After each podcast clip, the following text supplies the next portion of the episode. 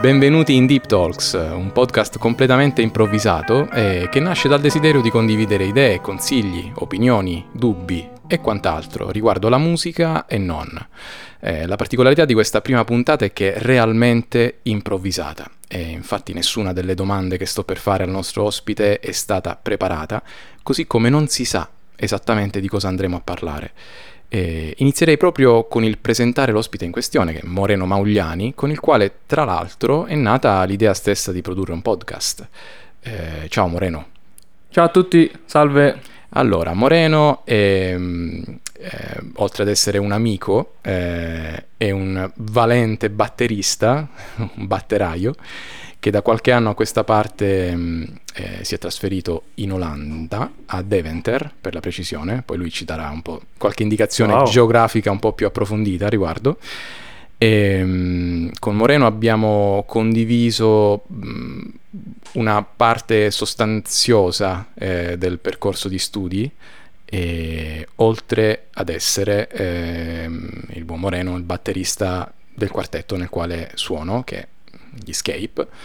E, allora Moreno, io inizierei proprio con uh, il chiederti un po' di mh, domande generiche sulla tua biografia. Quindi tu sei, diciamo, sei eh, hai vissuto in Italia per buona parte della tua vita, e finché un giorno, dopo aver concluso gli studi eh, musicali o in fase di conclusione, diciamo così, hai deciso di eh, spostarti in Olanda per una serie di ragioni che adesso ci magari ci ci spieghi. Ti faccio questa domanda perché so che eh, è probabile, mh, forse no, forse sì, che qualche ascoltatore eh, potrebbe immaginare un percorso simile al tuo, cioè eh, magari studiare in Italia o an- anche andare a studiare eh, fuori dall'Italia per poi restare fuori. Ehm, quindi raccontaci un po' com'è andata. Sì, ehm, allora in realtà per quanto riguarda la mia vita musicale io ho iniziato relativamente tardi, eh, perché io ho iniziato a suonare la batteria all'età di diciotto diciannove anni, e dopo due o tre anni di, da autodidatta ho deciso di fare il passo e, e di iniziare un, un percorso di studi professionale. Ehm, Il discorso di andare a vivere all'estero, eh, diciamo che risiedeva già un po' nella mia, eh, nei miei geni forse, perché ho sempre avuto una, un'attrazione fortissima che non so ancora spiegarmi tutt'oggi, mm. eh, per, eh, per le diverse culture, culture diverse dalla, da, dalla nostra, che non necessariamente devono essere lontane dalla nostra, anche geograficamente, perché posso garantirti che a millecinquecento chilometri di distanza eh, le differenze culturali sono sostanziali, sono veramente mm. sostanziali, esattamente. Ehm, quindi io che cosa ho fatto? Ho iniziato il percorso al Saint Louis, ehm, dove ho fatto ehm, ho iniziato effettivamente da zero, eh. Quando sono andato a fare la, l'iscrizione mi è stato chiesto se eh, volessi fare gli esami di ammissione. E io ho semplicemente detto assolutamente no, io voglio, non so nulla e, e voglio imparare. E quindi ho iniziato dal, diciamo, dal propedeutico, mm. tre anni di preaccademico, quindi tre anni di accademico, che è dove ci siamo conosciuti noi. Esatto. E eh, alla fine del, di questo percorso ho preso l'opportunità di eh, andare a fare un tirocinio all'estero.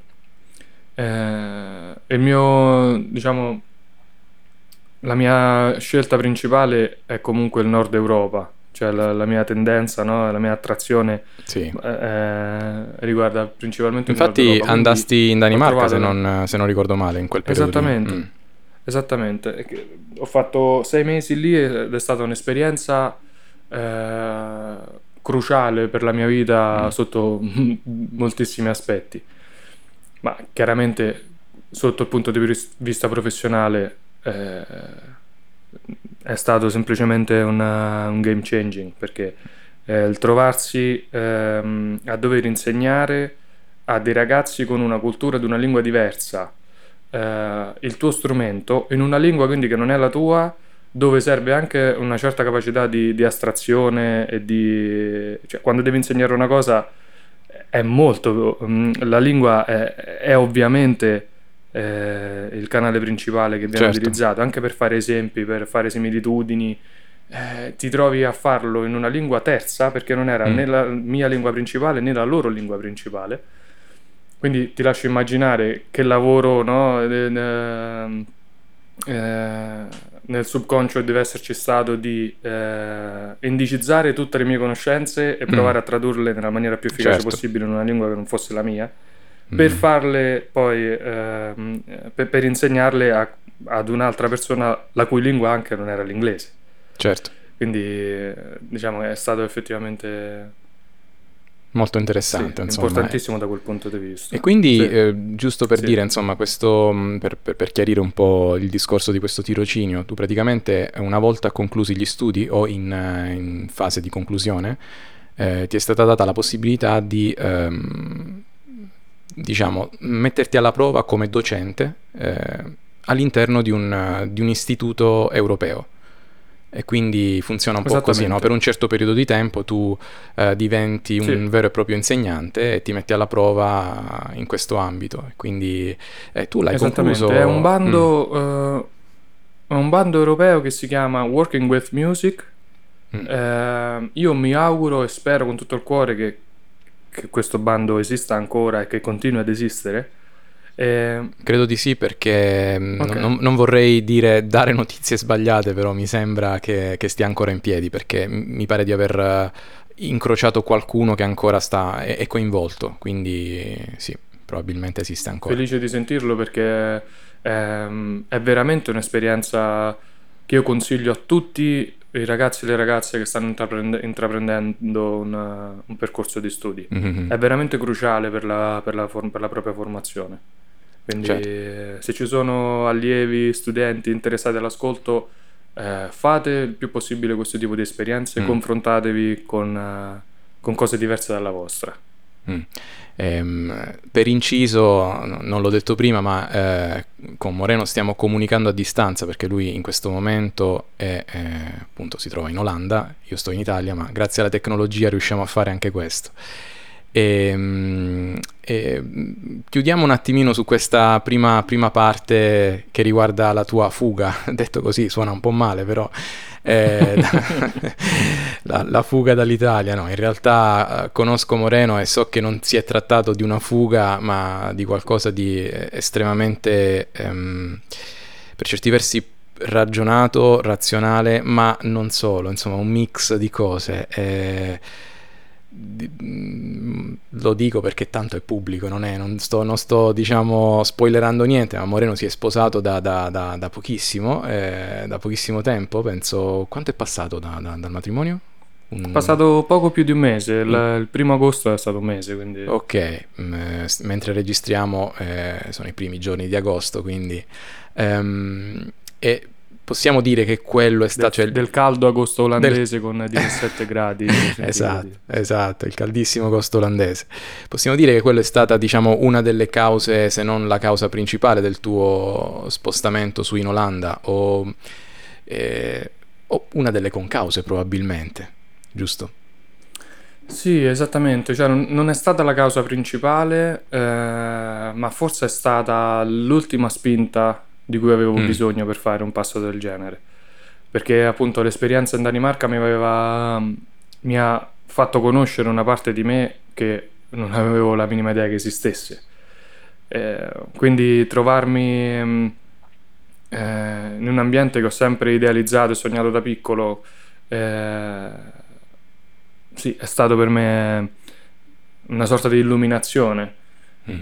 Quindi in quel momento, quindi durante il mio soggiorno lì in Danimarca, ho sentito che effettivamente eh, il fatto di vivere fuori e di stare a contatto con altre culture, con altre eh, lingue, era, doveva far parte della mia vita. Mm. Quindi per certi versi avevo già preso questa decisione, Poi che cosa è successo? Che io stavo ehm, finendo il master che ho fatto a Frosinone ehm, e parallelamente ho conosciuto mia moglie. Mm. Eh, tra l'altro un caso nel caso nel caso, cioè è stata una storia una storia assurda eh, da film. Sì. E, quindi che cosa è successo? Ho semplicemente dovuto fare due più due, perché ho detto ok, io sto finendo di studiare, eh, ho la possibilità quindi di, cioè sono innamorato di questa persona, ho la possibilità di combinare le due cose, ok, come posso combinarle? Di nuovo con un progetto europeo che è stato l'Erasmus, quindi ho detto mm. ok, posso fare un anno di Erasmus che ho fatto al conservatorio Prince Claus in, a Groningen, mm-hmm. e, tra l'altro un corso bellissimo, eh, di nuovo anche una che consiglio eventualmente agli interessati, si chiama New York Jazz Master, è, una, è un master a cui hai accesso già con una, con una laurea, e E praticamente ogni settimana vengono dei musicisti attivi della scena newyorkese, vengono a fare lezione, stanno con noi una settimana ciascuno. Eh, quindi io ho fatto lezione con eh, e, e ho passato del tempo con, con David Binney, con eh, eh, Don Braden, tutte persone che io ascoltavo sui dischi. E mm. mi trovavo poi di, di, di, così di, di, di, di botto, mi trovavo a passare del tempo con loro, a vedere come pensano, come ragionano e come fanno. Quindi così facendo è passato un anno eh, e a quel punto poi è arrivata anche la, la decisione di dire ok, eh, dov'è eh, la qualità della mia vita, dov'è più alta, qui in Olanda o in Italia? E analizzando tutto quanto l- l'esito è stato, diciamo, eh, chiaro. Io, mm. la, la qualità della mia vita è molto più alta qui, quindi ho deciso di, insieme alla mia, a mia moglie, abbiamo deciso di rimanere qui. Ok, quindi come, come dicevamo prima, la storia della fuga a due voci. Esatto, la fuga a due voci. Beh, bella questa. Effettivamente. Quindi una scelta, una scelta ponderata. E, e quindi in sintesi, diciamo, percorso di studi eh, preaccademico al Saint Louis a Roma e seguito dall'accademico, corso accademico di tre anni. Poi hai fatto un biennio eh, a Frosinone, sempre in batteria jazz, e poi parlavamo di questo di questa esperienza ad Aalborg, se non ricordo male, in, in Danimarca, e, esatto. eh, che credo sia a livello di master, forse, come in termini legali, no? Um, più o meno, o qualcosa del genere, o semplicemente un corso... Uh, questo di... di quale, quale intendi? Quello in Danimarca, in cui hai insegnato. No, il livello era sempre bachelor, perché io non, avendo solo il bachelor non potevo fare... Sì, sì, no, io eh, intendevo... dare lezioni. Ok, ok, no, io no, intendevo proprio il corso, come viene considerato, è un, è un corso che viene inquadrato come corso universitario, come master, come... Sì, cioè... sì, sì, come corso universitario, ah, okay, come corso proprio... universitario. Ah, sì. ok, ok. È interessante questa, questa cosa, perché non sì, so sì. se in Italia abbiamo qualcosa di simile. Sarebbe interessante capire se possiamo recepire anche noi. Pro- probabilmente sì, perché di solito questi programmi sono a, di interscambio, quindi molto probabilmente la cosa è valida in, in entrambe le direzioni, insomma. Probabile, sì. E quindi dicevamo questo, questo corso ulteriore, e dopodiché eh, l'ultima cosa che hai fatto in termini di, di, di formazione, oltre chiaramente allo studio personale di cui magari parleremo dopo, è stato un qualcosa che ha a che fare con la didattica, se non vado errato, giusto? Esattamente, esattamente, questo è fresco di... non di giornata ma quasi di mesata, perché mm. eh, alla fine di giugno ho preso una laurea qui in Olanda um, per, um, come educatore musicale. Um, qui il sistema scolastico è completamente diverso dal nostro, eh, anche qui si aprirebbero anche delle voragini di discussioni, certo. eh, che si basano semplicemente sulla, sulla differenza di visione Eh, dei, dei bambini, ma questo magari ne parleremo in un'altra puntata. Eh, e con questa laurea ho preso l'abilitazione per insegnare musica eh, nelle scuole pubbliche, mm. ma anche arte e storia dell'arte. Eh, sì, ehm, come progetto di laurea è stata un'esperienza bellissima perché innanzitutto è stata in olandese, quindi okay. ti lascio immaginare l, eh, lo shock iniziale. Perché tu al momento anche, diciamo, la soddisfazione. Al momento tu parli qua, quante lingue? Cioè italiano, inglese, olandese? No, fluentemente, fluentemente tre, sì. Okay. Inglese, olandese e italiano. Anche se adesso l'olandese forse è diventato leggermente migliore del mio inglese perché Beh, eh, praticandolo... chiaramente lo pratico di più. Certo. Certo. Mm-mm. Certo. E, e quindi è, è stata un'esperienza bellissima perché a livello linguistico sono passato da, diciamo, eh, riuscire ad esprimermi in maniera decente a poter difendere una tesi eh, mm. davanti a una commissione mm. in due anni. Eh, una tesi tra l'altro che è stata ed è ancora eh, molto interessante perché ho progettato e studiato un'app di realtà aumentata per insegnare, facilitare l'insegnamento della lettura delle note musicali e della eh, diciamo um, per insegnare come suonarle sul piano, quindi ah. eh, i vari eh, parametri, no? Come riconoscere Fantastico. l'altezza, il timbro, cioè.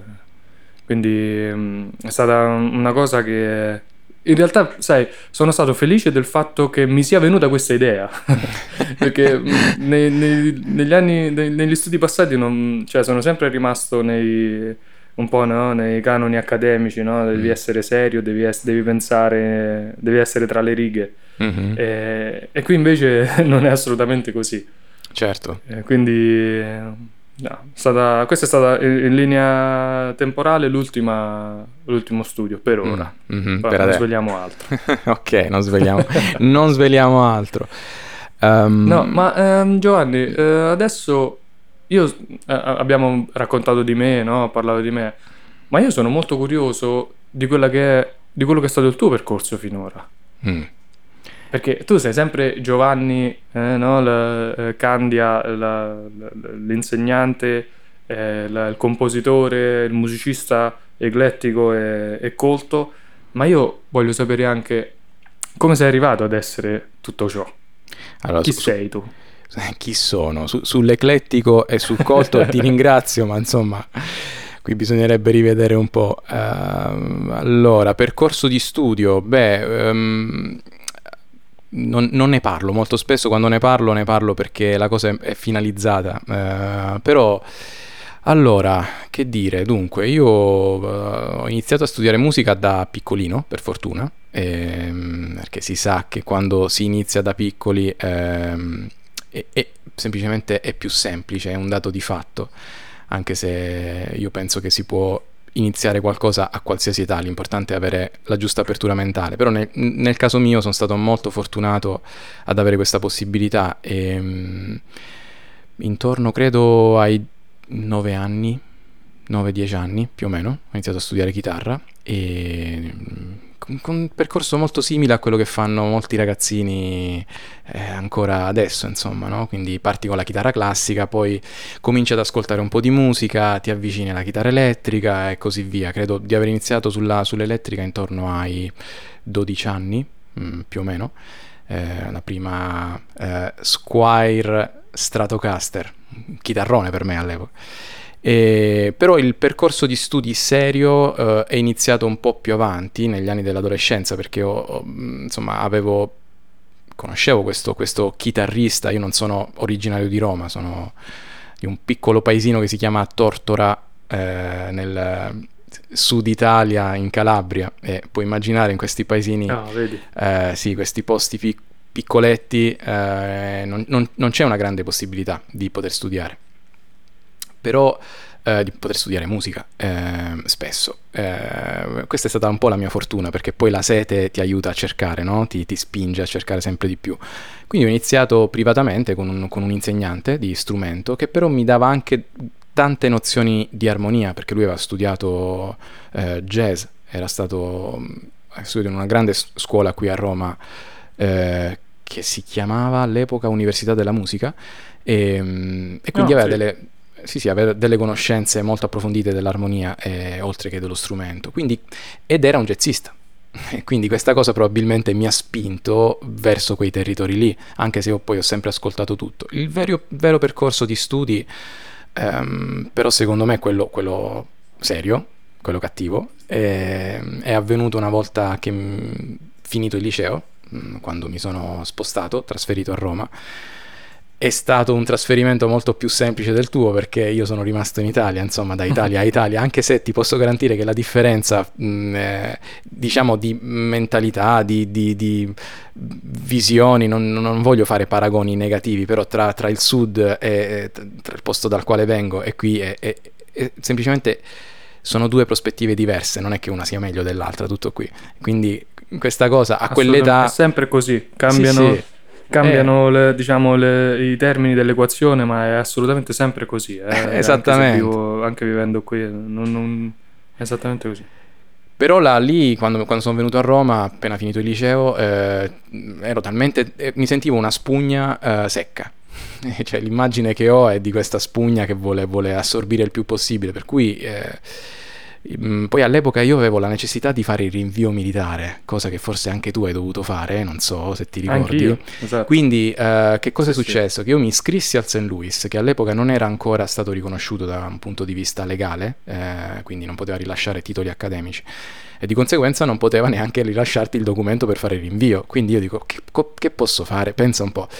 Ehm, però nello stesso tempo volevo studiare anche altre cose, quindi sai che c'è? Mi iscrivo uh, all'università, perché volevo avere una, cioè prendere il più possibile, quindi contemporaneamente portai avanti eh, gli studi in scienze della comunicazione in un'università, devo dire, piccolina, che è l'Università Pontificia Salesiana, alla quale devo tantissimo, perché eh, da un punto di vista universitario mi hanno formato, cioè loro formano molto bene, sono, lavorano con numeri molto piccoli e ti spaccano in quattro, però mm. eh, almeno esci, esci formato, quindi eh, spaccano in quattro nel senso che si lavora in un certo modo, e ho portato avanti queste due esperienze contemporaneamente, quindi ho fatto il triennio e il biennio in, in, in comunicazione e, e contemporaneamente ho finito il diploma vecchio ordinamento, come si chiamava al Saint Louis, e poi ho iniziato a insegnare, a suonare, a fare un po' di cose mie, finché non è ripartita la famosa laurea triennale in jazz al Saint Louis. Io fui uno dei primi, mi ricordo, vidi proprio il trafiletto che è uscito su Facebook, sono state attivate le lauree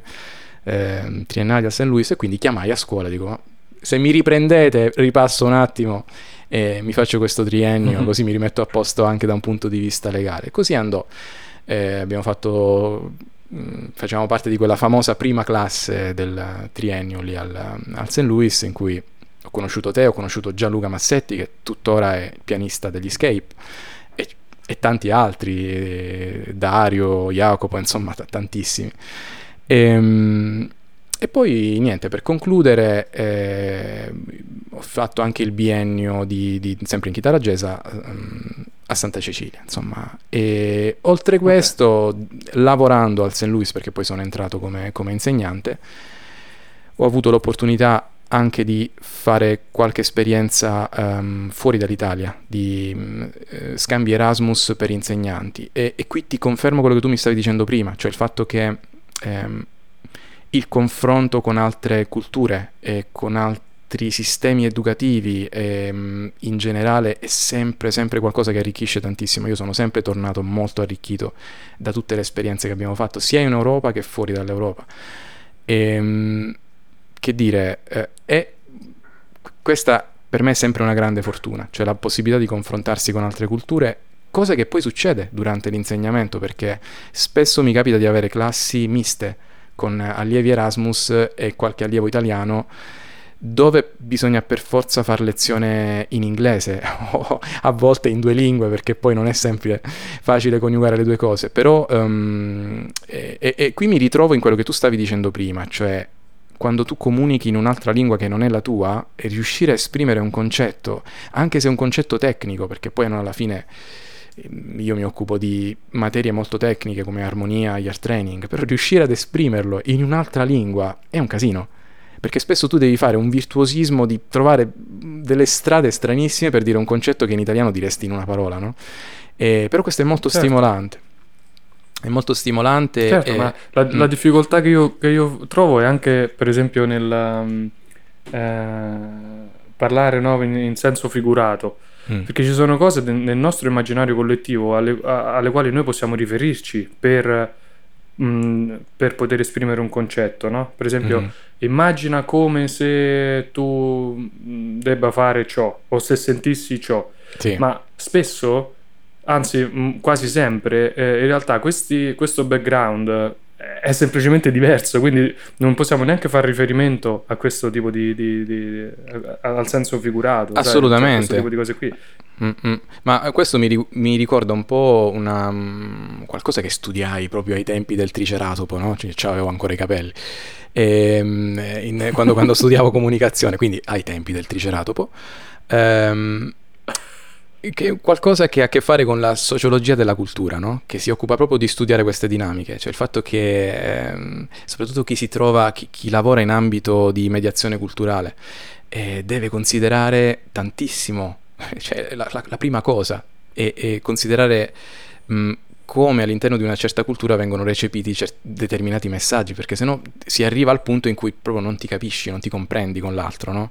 Quindi esatto, da un punto esatto. di vista linguistico, ma non solo, anche tutto il linguaggio non verbale, anche se in questi ultimi due anni siamo stati molto penalizzati da sto punto di vista con eh, il discorso delle lezioni online eccetera, però poi pare che piano piano si torni alla normalità, si spera, però sono tutte forme di linguaggio e di comunicazione che se impostate eh, male eh, rischiano poi di non portare n- nessun risultato d- sul piano comunicativo, sì. no? E-, e quindi questo uno lo sperimenta quando sei lì, anche perché così come è capitato a te immagino, uh, un- lavorare in una classe multiculturale è diverso che lavorare in una classe in cui tu hai una sola cultura, perché tu magari in un unico uh, setting, in un unico ambito uh, comunicativo ti ritrovi ad avere a che fare con un indiano, e non è una barzelletta, un indiano, un americano, un, un cinese e, e però, però bisogna trovare un punto comune per cui tutti possano capire, tutti possano interagire fra di loro e con te, e questa è la cosa più esatto. secondo me interessante, è la cosa più interessante e molto stimolante. Sì, io lo trovo avvincentissimo. Mm. Sì, sì, è vero, è verissimo. Capisco, capisco esattamente quello che dici e, e anche, cioè, lo, lo ritrovo anche nel mio vissuto, eh.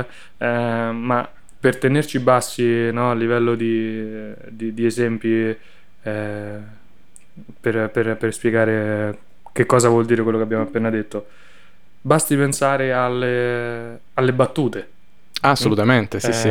Ci sono de- dei luoghi comuni che magari noi n- non serve neanche che finiamo una frase, no? Che basta solo che accenniamo Andiamo ad una cosa, ad una figura. Esatto, que- sappiamo che eh, la recezione sarà ricezione o recezione? Ricezione. Recezione. Recezione, ok, avevo mm-hmm. detto bene. Ehm... Sarà quindi dall'altra parte, no? Cioè l'altra parte fa l'altra... Ehm, Quindi completa. Da questo potete vedere che cosa vuol dire eh, dorm- eh, vivere per eh, quasi quattro anni in un altro paese, cioè il fatto che io adesso ho difficoltà nell'esprimere una frase con eh, in italiano eh, con diverse eh, in italiano. È paradossale questa cosa, quindi no? Perché riformulo il concetto. Molto spesso viene vista come un qualche, sì. qualcosa di snob, no? Dice mo stai fuori da un po', no? E, e me, che è successo sì, anche guarda, a me. Questa è una cosa veramente... Ne, ne parlavamo, scusa, ci interrompiamo a vicenda perché c'è un, un buffer. Sì, sì, è ovvio, cioè, è ovvio che accada. Una mostruosa. Vai. Eh, ma eh, è una cosa che io ho sentito abbastanza, eh, il fatto di... Sai, è una cosa che neanche realizzi, perché è come se il tuo cervello dicesse ok, adesso devo cambiare sistema operativo, aggiorniamo la lingua, quindi questa è la lingua principale. E ehm, all'inizio succede che Eh, tu continui a pensare nella lingua straniera, mm. eh, scusami, continui a pensare nella, do- nella tua lingua madre e poi traduci nella tua lingua straniera, mm-hmm. ma poi ciò che succede è che automaticamente inizi a pensare mm. nella lingua straniera e quindi ti esprimi nella lingua straniera e quindi quella diventa di- la tua nuova lingua madre. Mm. Cosa succede? Che quando devi parlare la tua effettiva lingua madre, eh, devi fare il processo opposto. Quindi spesso mi succede, mi accorgo che magari parlo in italiano ma utilizzo una sintassi, pensi in olandese. olandese Loro hanno anche... Sì, cioè traduco le frasi in italiano ehm, mm. pensando alla struttura eh, della frase in olandese. Però la sintassi fuori delle cose buffissime. La sintassi è completamente esatto. diversa, molto spesso, molto spesso, insomma. Quindi. Esatto. E, e questa mm. cosa spesso può essere vista, appunto, come dicevi tu, anche come un po' da snob, come a dire adesso vuoi fare, vuoi fare un po' il figo, no? Che parli mm. le lingue straniere. Ma io vi, vi, vi garantisco che così, cioè, una, è una cosa.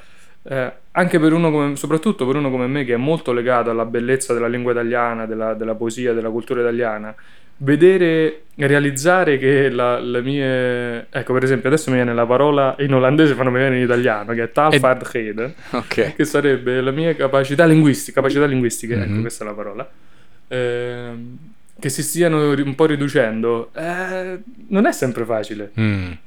Quindi ok, adesso abbiamo preso questa tangente, ma quello che volevo dire è che effettivamente eh, io lo vedo anche negli, negli scherzi, nelle battute. mm. Eh, magari sono in un ambiente qui olandese, loro fanno, dicono una battuta, eh, tutti ridono e tu no, e io dico ma perché esatto, io no, perché oppure, cioè, ma non fa ridere questa cosa, perché peggio ancora tu t- provi a tradurre una battuta e non funziona terribilmente. Esattamente, esa- o ma anche al contrario, eh, magari io vedo una situazione sì, che sì. in Italia mi avrebbe portato a fare una battuta, mm. faccio quella battuta provandola mm. a tradurre a- al meglio, e vedo intorno a me eh, reazioni tipo poker face, capito? Che dicono ma che, che, che, che vuol dire? Perché? E giustamente. Bene, con questa eh, riflessione sulle difficoltà linguistiche io direi di chiudere eh, questa prima parte di eh, discussione con Moreno Maugliani, e vi do appuntamento alla seconda parte eh, di questo podcast, che verrà presto pubblicata sui nostri canali social.